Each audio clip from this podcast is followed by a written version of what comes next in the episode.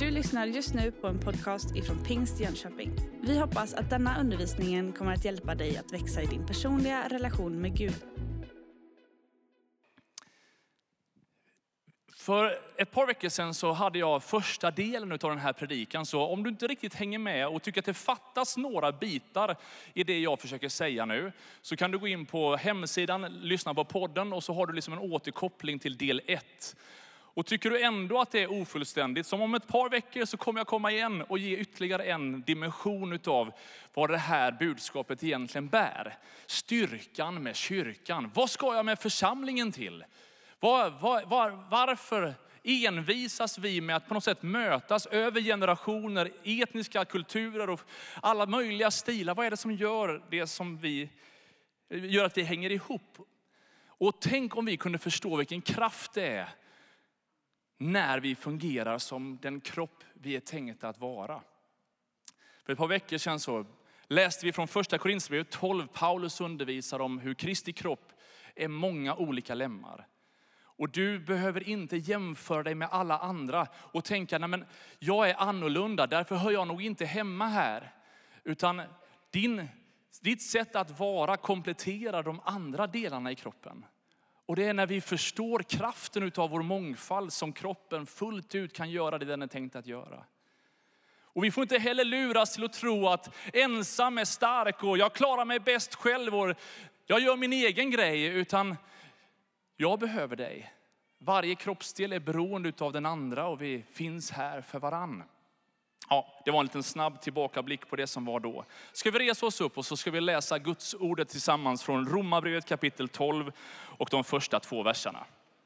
Romarbrevet kapitel 12. Därför uppmanar jag er bröder vid Guds barmhärtighet att frambära, frambära era kroppar som ett levande och heligt offer som behagar Gud, er andliga gudstjänst. Och anpassa er inte efter den här världen, utan låt er förvandlas genom förnyelsen av ert sinne, så att ni kan pröva vad som är Guds vilja, det som är gott och fullkomligt och behagar honom. Låt oss be tillsammans en gång till.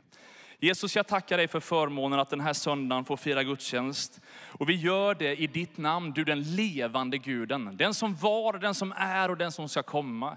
Och ditt ord säger att där vi samlas i ditt namn, där är du själv mitt ibland oss. Och det löftet vill vi stå på och proklamera ut över den här gudstjänsten just nu Gud. Vi vill inte bara höra om dig, vi vill vara tillsammans med dig och vi tackar dig för vad vi har fått erfara i böner, i sånger, i bibelläsning hittills den här gudstjänsten Herre. Och nu bara lägger vi resten av den här gudstjänsten, den här dagen i dina händer. Jag ber att ditt ord som är levande och verksamt skulle få göra någonting i våra hjärtan. Du vet varje man, varje kvinna som är i det här rummet eller som lyssnar via radion eller webben och på olika sätt tar del av den här gudstjänsten. Herre, du vet vad vi bär, vad vi behöver och vad vi längtar efter. Och jag bara ber att du skulle få göra ditt verk så som du har tänkt att det ska bli. I Jesu namn. Amen. Säg någonting uppmuntrande till den som står bredvid dig, sen varsågod och sitt ner.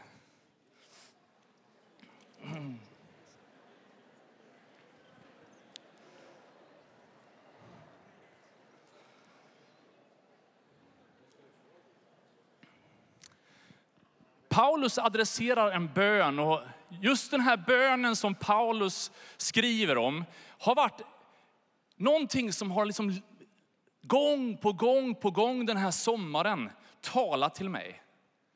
Jag har funderat otroligt mycket över de här verserna och speglat mig själv genom dem och funderat på hur mycket är det som jag präglas utav och varför präglar det mig? Och vad är det jag lägger min tid och min kraft på och varför gör jag det på det sättet?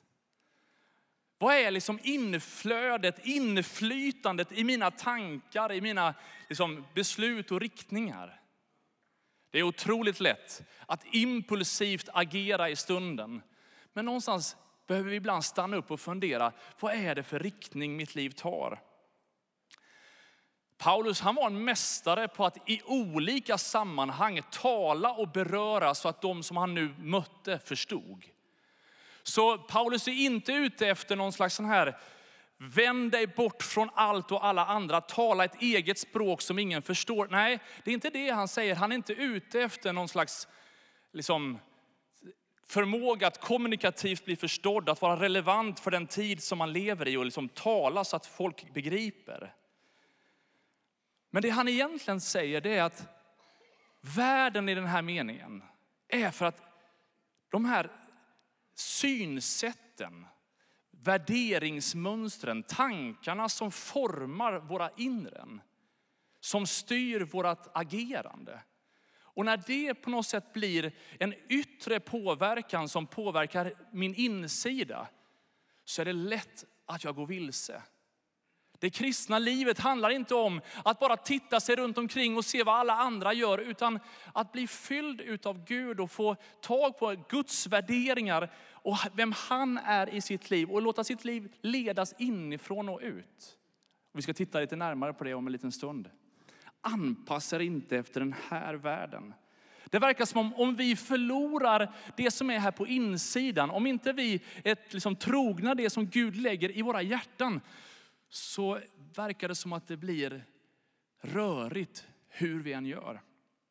Faktum är att Bibeln skruvar upp detta en nivå till och säger att vi ska vara huvud, inte svans.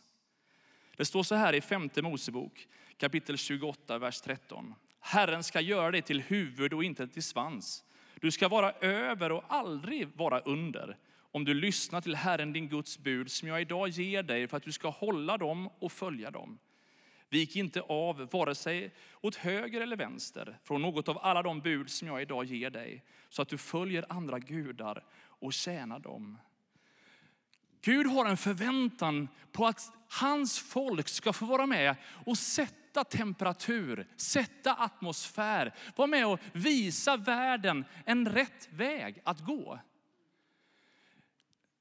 Jag ska inte fastna i ett politiskt tal, men jag tycker det är fantastiskt att se att där kristna värderingar har präglat en nation, där följer demokrati. Är du med? Där. Där följer massor med positiva saker när den kristna trons värderingar levs ut. När kristen tro får vara med och sätta liksom en, en riktning.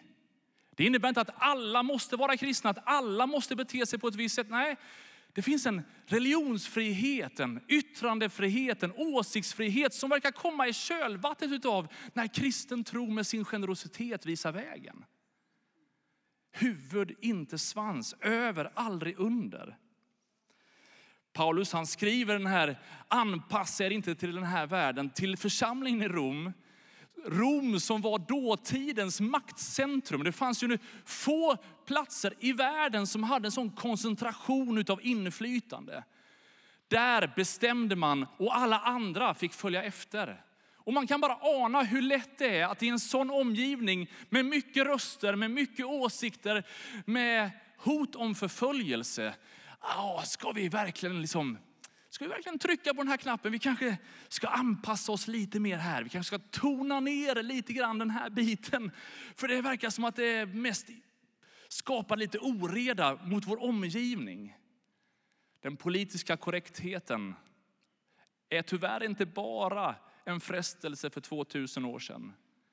Utan både du och jag kan nog drabbas av den att någonstans ibland när vi får frågor från människor som inte tror på Gud, och så funderar vi, är det här ett bra läge att berätta eller inte bra läge att berätta? Och hur, hur ska jag nu göra? Hur kommer de att reagera ifall de vet att jag är kristen? Och det blir ett sätt ibland för oss att navigera och inte alldeles enkelt.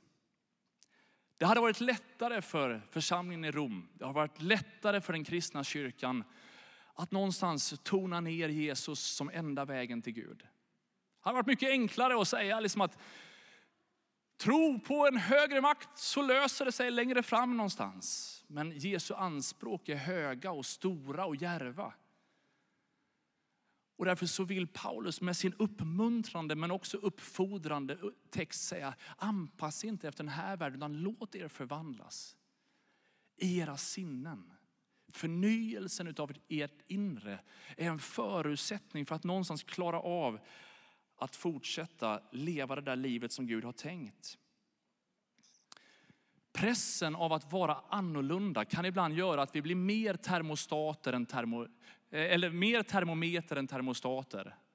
Att vi blir mer sådana där som känner av vilken temperatur är det i rummet och så anpassar vi oss efter den. Istället för att någonstans känna att ah, men nu blåser det lite kallt här, vi måste höja temperaturen. Och den kristna kyrkan nu om någonsin, när många, många, många, många, många, många talar om det svåra med Sverige, det hårda med Sverige, med det hopplösa med Sverige, med liksom framtidsutsikterna som är mörka, så behövs det några som inte bara känner av temperaturen och säger det som alla andra säger, utan som förkunnar det evangeliet säger om att i en hopplös tid så finns det faktiskt ett hopp. Låt oss inte bara bli som alla andra, tala som alla andra, utan vara huvud, inte svans som säger att okej, okay, det må vara så här, men vi kan göra så här. Och faktum är att Gud har gett en sån kraft till oss att vara med och förändra atmosfär. Jag tycker det är fantastiskt. Tänk vad Gud har skapat och gjort förutsättningar för den här tiden och vad det behövs nu. Problemet är ju lätt att vi dras med i sekulariseringen. Den här processen som gör att ett samhälle mer och mer vänder sig bort från Gud. Så utan att vi märker det så följer vi som kristna lite lagom med. Det var uppfriskande för mig att under några dagar vara tillsammans med förebedjare från Tanzania. Man känner sig lite sådär, när några verkligen skruvar upp förväntan på bön. Är du med? När man liksom talar med de här ledarna om vad bön och fasta betyder i deras liv och hur de har navigerat genom en del saker. Och, så känner man bara, Gud, vad är det för normalläge jag har vant mig vid? Är du med? Vad är det som vi i Sverige någonstans har gjort som någon slags vanlig kristen nivå?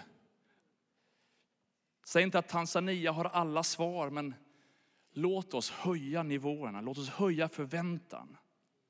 För faktum är att vi är kallade till samhällsförändring.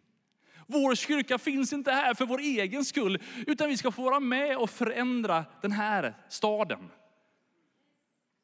På riktigt tror jag att Gud vill verkligen göra någonting nytt och någonting stort i Jönköping. Och den samhällsförändringen kommer inte bara helt plötsligt, utan du och jag får vara med i den. I den där samhällsförändringen så säger faktiskt Jesus i Matteus 24, då talar han i lite negativa språkbruk om den sista tiden och berättar att när laglösheten kommer öka så kommer kärleken att kallna hos de flesta. Det verkar som att ju mer bilbränder som det sätts i brand så verkar det hända någonting i hela samhällskroppen som från att vara generöst och öppet och medmänskligt barmhärtigt och så blir det hårt och slutet och vi känner att nej men nu är det nog. Och det här bibelordet provocerar mig när kärleken ska kallna hos de flesta. Att det här klimatet som Jesus adresserar den sista tiden ska drabba de allra flesta utav oss. Det verkar som att ingen blir immun mot den uppmaningen.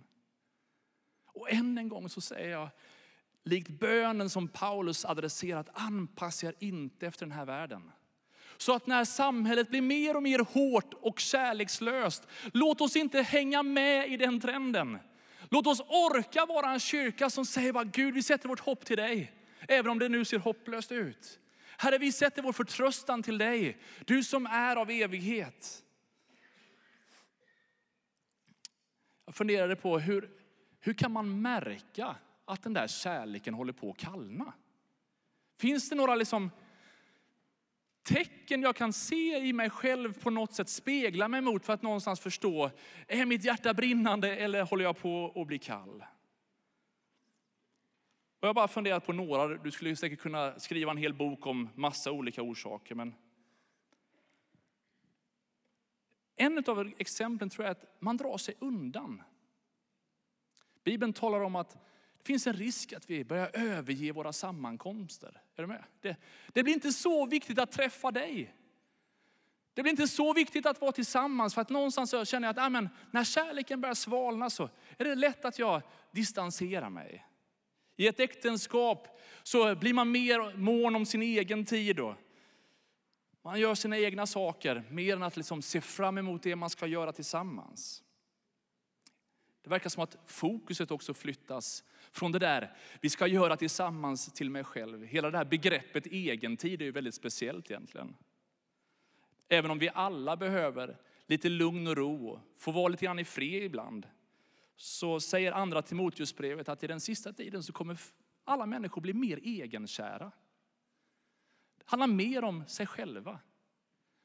Och det verkar som att när kärleken minskar till min familj så kommer det mer handla om mina intressen, hur jag ska få utrymme att göra det jag vill, än att förstå att men som förälder finns jag ju här för de andra. Är du med? Jag, det här är ju mina barn, det är min fru. Låt oss, vad kan jag göra för att de ska må bra? Men när kärleken avtar så handlar det mer om mig själv. När kärleken kallnar så byts orden ut. Du vet, när jag var nykär med Gabriella var jag expert på att ändå vara hyfsat romantisk. Jag måste ändå liksom, på något sätt säga det själv. Det är ju bara i jämförelse med mig själv. Så. Men du vet, vi, vi, var ganska, liksom, vi var tonåringar och hon bodde på andra sidan Göteborg. Hade man tur med kommunaltrafik så tog det en och en halv timme från min dörr till hennes. Det var liksom puckat att egentligen tänka tanken att åka dit på eftermiddagen för att sen åka hem på kvällen. Alltså, så det var liksom, det tog för lång tid av en, en vardag eftermiddag kväll. Och ändå kunde jag överraska henne där, liksom när hon jobbade några timmar extra på ett jobb och stod jag där utanför hennes jobb med en blombukett. Och så kramade jag om henne och sen så tog jag bussen hem igen. Det, visst är det romantiskt? Det provocerande är hur många gånger som det fortsätter att hända. Är du med? Hur många gånger köper jag blommor till min fru och står utanför hennes jobb och säger bara, du jag ville bara säga att jag älskar dig idag skriva små lappar och kärleksbrev. Ibland så kan man börja ta varandra för givet i ett äktenskap. Jag älskar min fru dyrt och heligt. Men jag skulle behöva återerövra en del av de där orden och kärleksförklaringarna. Ibland så kan vi ta varandra för givet istället för att fortsätta. Bibeln säger att uppmuntra varandra varje dag. Hebreerbrevet 3 och 13. Det verkar som att när kärleken kallnar så blir det mer åsikter om vad jag tycker att de andra borde göra. Det där kroppsspråket som innan var varmt och öppet och välkomnande blir mer reserverat och slutet och distanserat. Våra barn har en sällsam förmåga att känna av temperaturen Varken jag eller min fru är sådana där som grälar högt och tydligt. Vi kastar sällan porslin och eh, hårborstar, utan vårt liksom, sätt att argumentera är mer på, en annan, liksom på ett annat plan. Men barnen känner temperaturskillnaden. Är de, de, de känner av att det är någonting i tonen, hur vi pratar med varandra. Och, vi säger att, och när de säger, vad grälar ni nu? Och vi bara, nej, vi bara diskuterar. Eh, men de märker med tonen. Första Korinthierbrevet 13 säger att du kan göra profetiska hälsningar, flytta berg, du kan göra hur mycket saker som helst. Men om kärlekstonen saknas är det ingenting värt. När kärleken svalnar så händer någonting i oss. Och det är därför som Gud är mån om att hans kyrka ska få präglas av honom. För om vi börjar anpassa oss efter den här världen så att kärleken börjar svalna även hos oss, hur ska då hans kyrka kunna vara attraktiv? Hur ska då budskapet om honom bli någonting som andra längtar efter och känner bara wow, här hör jag hemma. Här vill jag vara. Därför så säger Jesus i Matteus kapitel 5 att ni är jordens salt. Ni är världens ljus. Man tänder inte ett ljus och sätter det under skeppan utan man sätter det på hållaren så att det lyser för alla i huset. På samma sätt ska ert ljus lysa för människorna så att de ser era goda gärningar och prisar er far i himlen. Anpassa er inte efter den här världen utan var salt. Anpassa er inte efter den här världen utan var ljus. Låt inte den här anpassningen göra att ni drar er undan, utan lys för alla människorna. Inte så att de ser hur bra ni är, utan prisar hur bra han är. Det är en riktning direkt att våra liv ärar honom, visar världen vem han är. Vi har i avskiljningen av nya missionärer läst bibeltexterna om det där heliga uppdraget. Där Gud har satt oss till att vara med och leda människor till tro, visa på vem Gud är. Romarbrevet 10 säger så här, ungefär i samma sak. Var och en som åkallar Herrens namn ska bli frälst. Men hur ska de kunna åkalla den som de inte har kommit till tro på? Och hur ska de kunna tro på den som de inte har hört? Och hur ska de kunna höra om ingen predikar? Och hur ska några kunna predika om de inte blir utsända? Som det står skrivet.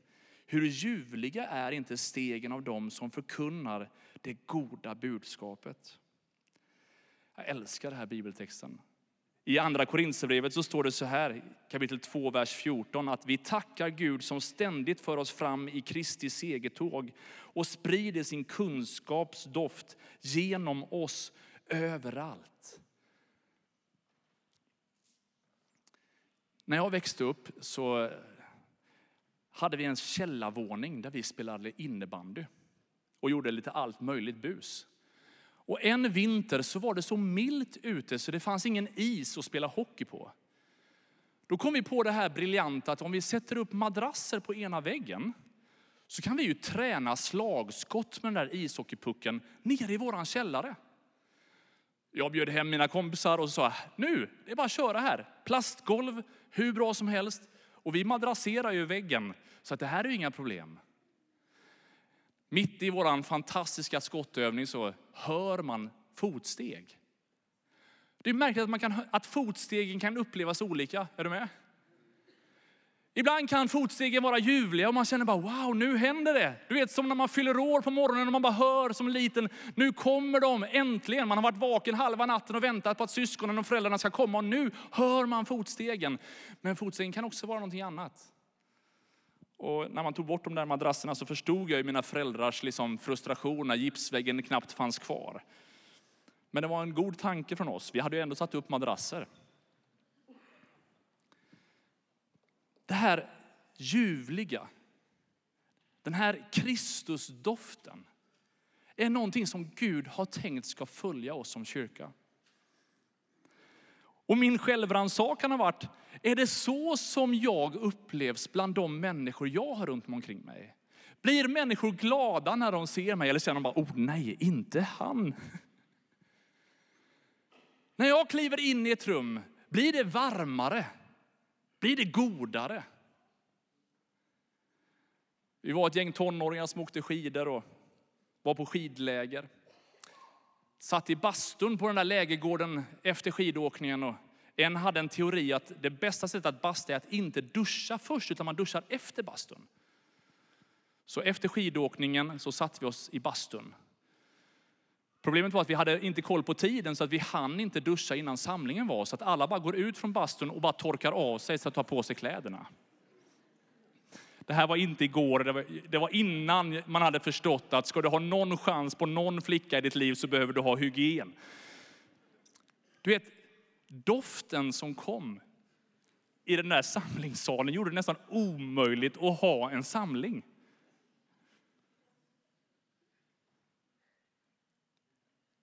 Skillnaden med nybakta bullar.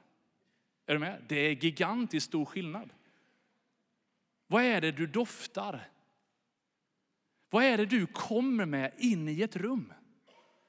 Vad händer på arbetsplatsen när du kliver in? Anpassa er inte efter den här världen. Rycks inte med i kritiskhet och negativism och bara någon slags sån här agg mot chefen eller mot den eller det. Var med, sätt standarden. Var huvud, inte svans. Proklamera hopp i en hopplös tid. Faktum är att presensformen i Matteus evangeliet vi alldeles nyss läste är väsentlig. Att det här är någonting som ni är. Ni är tänkta att bara med er närvaro göra stor skillnad i de rummen ni går. Att vara världens ljus handlar inte om att liksom dela ut massor med traktater, även om traktater kan vara bra. Men vad doftar ditt och mitt liv? Det verkar som om vi ibland inte riktigt förstår hur mycket insidan påverkar utsidan. Jesus säger i Lukas evangeliet så här att en god människa bär fram det som är gott ur sitt hjärtas förråd och en ond människa bär fram det som är ont ur sitt hjärtas onda förråd. Vad hjärtat är fullt av, det talar munnen. Som förälder, jag har tre barn, så vill jag att mina barn ska liksom växa upp och ha goda värderingar i sitt liv. Vad gör jag? Hur lever jag mitt liv så att de känner av det? Hur märker de att den kristna tron betyder mycket för mig? Hur märker de att empati och medmänsklighet, att bry sig om andra är viktigt för mig? Jag kan ju vara pastor i den här kyrkan, vilket jag är. Jag kan ju liksom gå på massor av gudstjänster och möten och jag kan sjunga väldigt många sånger. Jag kan ha alla pingst olika skivor, både de liksom LP-skivorna från förr och CD-skivorna i nuet. Och CD-skivor är ju knappt i nuet, det är bara Spotify nu, men ni fattar. Men vad doftar jag?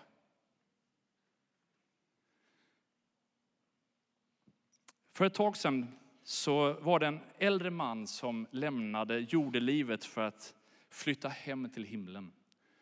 Han hade inga egna anhöriga, så att lägenheten där han bodde, den var vi några andra som fick hjälpa till att städa ur och plocka liksom i ordning och skicka till second hand och sådär. Och när jag kommer dit så hittar vi Bibeln som låg liksom vid nattduksbordet och man förstod på Bibeln att det där var inte den enda Bibeln han hade, men det var den han nu hade läst väldigt mycket i. Och när vi bara tog i den så ramlade det ut ett papper. Och på det där pappret så stod det några olika frågor till självprövning. De där frågorna har jag skrivit rent på en eh, dator och så har jag till idag tryckt upp dem. Så alla ni som är här kan utav värdarna på vägen ut ur kyrkan idag få de där frågorna som jag nu bara snabbt ska citera. Och när jag läste de där frågorna så förstod jag det här har följt med honom varje dag. Det här har han levt med. Inte undra på att han doftade så gott med sitt liv. Där står det så här. Hur skulle församlingen se ut om alla medlemmar handlade som jag? Hur vore den inbördes kärleken om alla älskade som jag? Hur stor tillslutning skulle det vara vid församlingens möten och gudstjänster om alla deltog som jag? Hur vore det med församlingens böneliv om alla bad som jag? Hur vore det med församlingens bibelkunskap om alla läste Bibeln som jag? Hur skulle behovet i församlingens kassa fyllas om alla offrade som jag? Hur mycket arbete skulle bli utfört i församlingen om alla arbetade som jag? Vilket anseende skulle församlingen ha inför världen om alla medlemmar levde som jag? Hur skulle pastorn känna det i sitt arbete om alla uppförde sig mot honom som jag? Hur skulle främlingar trivas i våra möten om alla bemötte dem som jag? Lever jag i väntan på Jesus varje dag och är jag redo att möta honom just nu? Kära medlem, begrunda dessa frågor, be inför dem, bli en trogen och åt Gud överlåten medlem i Jesu Kristi församling. Den mannen doftade. Han hade bestämt sig för att jag tänker inte anpassa mig efter den här världen. Jag tänker sätta standarden för mitt eget liv. Jag bestämmer mig för att jag vill leva efter Guds principer med mitt liv så mycket jag bara kan. Och även om han var en tillbakadragen man som inte syntes och hördes i alla rum och aldrig någonsin sökte varken mikrofon eller uppmärksamhet så doftade hans liv Kristus. Och det doftade så mycket så att till och med nu när han är död så fortsätter det att beröra mitt liv och kanske nu också ditt. Snacka om att med sitt liv göra skillnad. Vara med och förändra det samhälle vi lever i. Men när du läser det här, när du funderar på att inte anpassa dig efter den här världen, så rycks inte med någon prestationsorienterad tro att nu är det du som ska göra allt. För det fantastiska är det exempel som Mose visar när han kliver upp på berget för att umgås med Gud. Och när han är där uppe i bön tillsammans inför Guds ansikte och kliver ner från berget och möter de andra, så vet han inte själv om det, men hans ansikte lyser. Man blir lik den man umgås med. Och när ditt och mitt hjärta är mer fyllt av honom, mer präglat av vem han är, så kommer du och jag att bli mer som honom. Samhällsförändringen kommer när hans ansikte får beröra våra ansikten. I Galaterbrevet så räknar Paulus upp en frukt utav anden. En doft som kommer när vi går med Gud. Han säger att vandra i anden så gör ni inte vad köttet begär. Andens frukt är däremot kärlek, glädje, frid, tålamod, vänlighet, godhet, trohet, mildhet, självbehärskning. Vilken doft! Om vi har liv genom anden, låt oss då också följa anden. Ska vi be tillsammans en bön? Vi ska gå mot avslutningen av vårt möte och använda de sista minuterna i lovsång i förberedelsen. Ska be att lovsångsteamet kommer fram.